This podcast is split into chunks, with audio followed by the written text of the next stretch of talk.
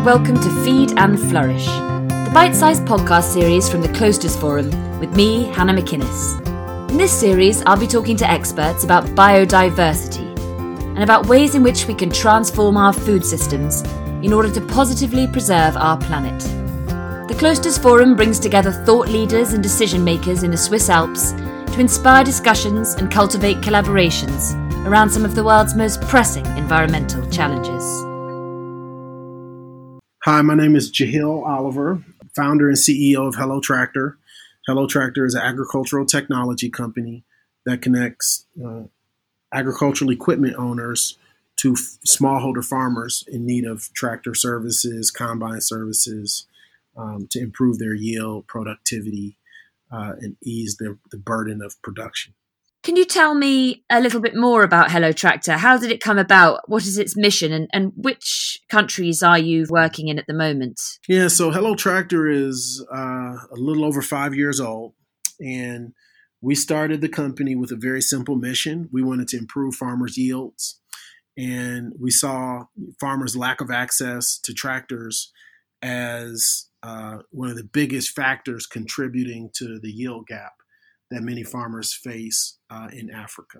And so um, we started the company uh, in Nigeria as our first country of operation, because Nigeria is such a huge country with a massive population and just so much potential, uh, agricultural potential.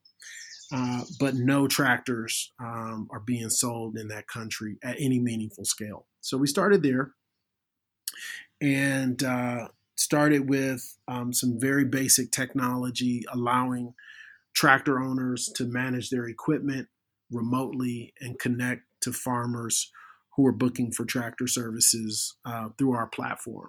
And that very quickly grew uh, in Nigeria and prompted us to expand. We're now in uh, eleven countries in Africa and three ad- additional countries in Asia.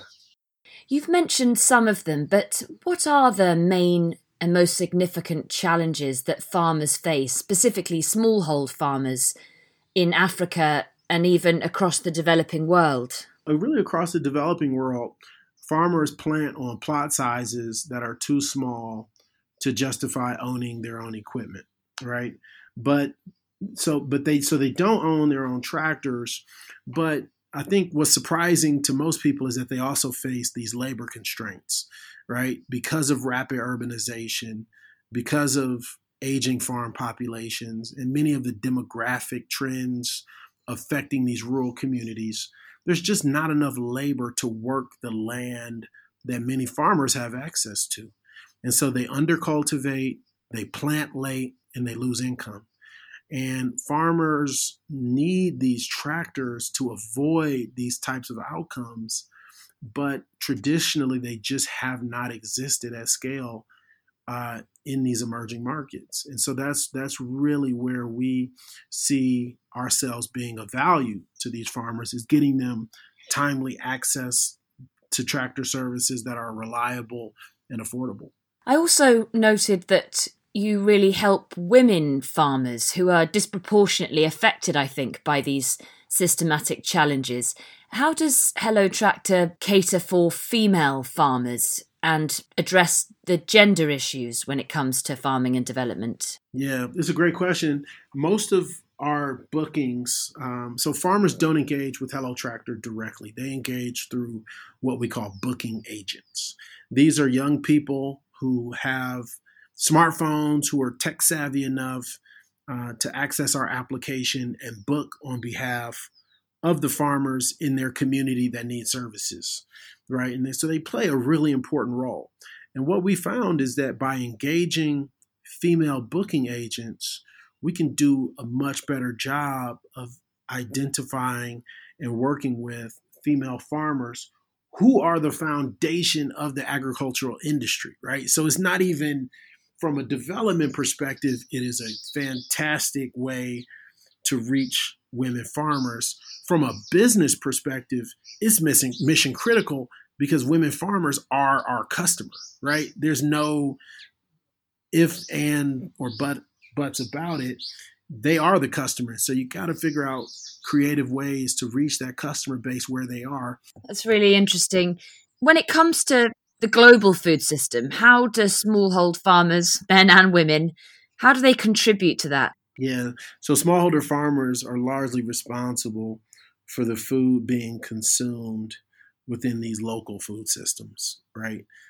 The big companies do a really good job of supplying food inputs for these structured value chains. Um, and we largely benefit from that in more developed agricultural markets.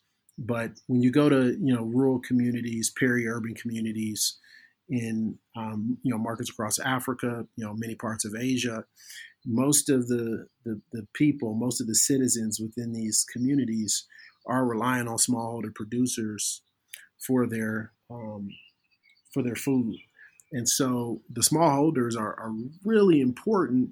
And quite frankly, you know, they're the ones who are always impacted most by things like climate change and, you know, disruptions in the market, you know, COVID nineteen being one of them, right? When you think about what happens when, you know, as we self-contain to fight this virus, that constrains migrant labor, that constrains labor available to, to assist these small producers who are largely reliant upon manual labor to establish their crop and get their season started. And who's going to be affected most by that um, in the second round is going to be the people reliant on that production to feed themselves within these local food systems.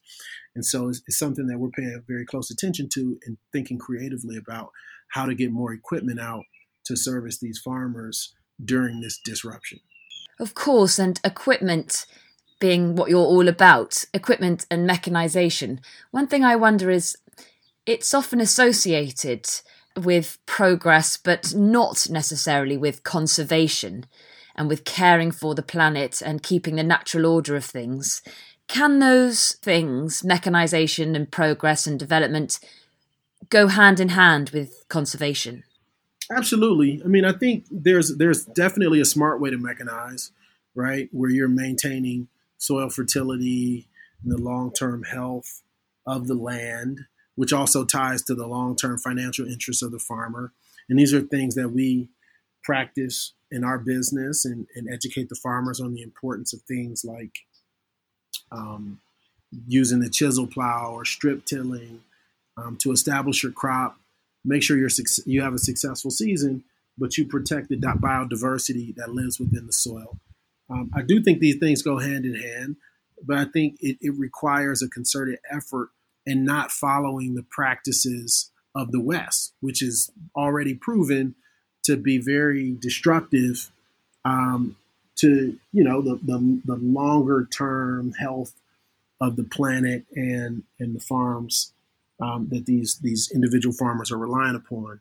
So we're very mindful of that, and we're doing everything that we can to protect Um, the short-term interests of the farmer and the long-term interests that we all should care about, which is protecting the planet. Um, and it's but it's complicated, and I, I don't pretend to make it seem simple, because oftentimes the the band-aid to really, really important, really pressing problems like um, food insecurity, poverty, is, you know, things that are also consequently very destructive to the planet, right? Over mechanizing, um, the overuse of chemicals in crop care, over fertilizing. Um, and so it's, we have to be clever about how we influence farmers to do what's right for the planet long-term while protecting their short ter- short-term interests. And I think sometimes you, you do find those win-win scenarios, and that's where we focus our effort. That's so interesting. So you're trying very hard to develop in the right way, and learning from the mistakes that maybe developed countries have made, developing and progressing in the wrong way. Yeah. What does that mean, do you think, for the future for you? What do you see when you look ahead over the next few years and beyond? Well, I think for us, um, what what's going to underpin our success in protecting our farmers, both short and long term, is um, first we need to establish the strongest possible relationship with the farmer, so they see us as a trusted advisor to them, right? Because there's just so many different fly-by-night groups that are making recommendations around best practices, but these groups aren't sharing in the risk with these farmers, right? And sometimes, you know, you you you have, there are trade-offs in this world, right? And sometimes what might be good for the planet is terrible for that farmer's balance sheet or and and, and the income that they're reliant upon. And you, it's not fair to ask the farmer to make a sacrifice for the world when the world is in that position, not because of that farmer, but because people in more developed markets made very bad decisions and continue to make bad decisions. Um, and so where we think we can be of value is strengthening the relationship with the individual farmer so that they trust us and that they know that our t- our futures are, are interlinked. And once that relationship is in place, we can investigate best practices that can create value in the immediate term for the farmer, while protecting their long-term interests and the long-term interests of the global community, because we're protecting the planet. And those are things like strip till, um, ripping the soil to break the hard pan for better water resource management. I mean, there are certain things that are just proven to increase both productivity and farmer income while protecting the planet. And that's just where we will narrowly focus. But the, our success is built on the trust that we can establish with the farmer. It's such a pleasure talking to you. Thank you so much for joining us, and good luck with your lockdown, and see you on the other side. Yeah, yeah, and be safe out there.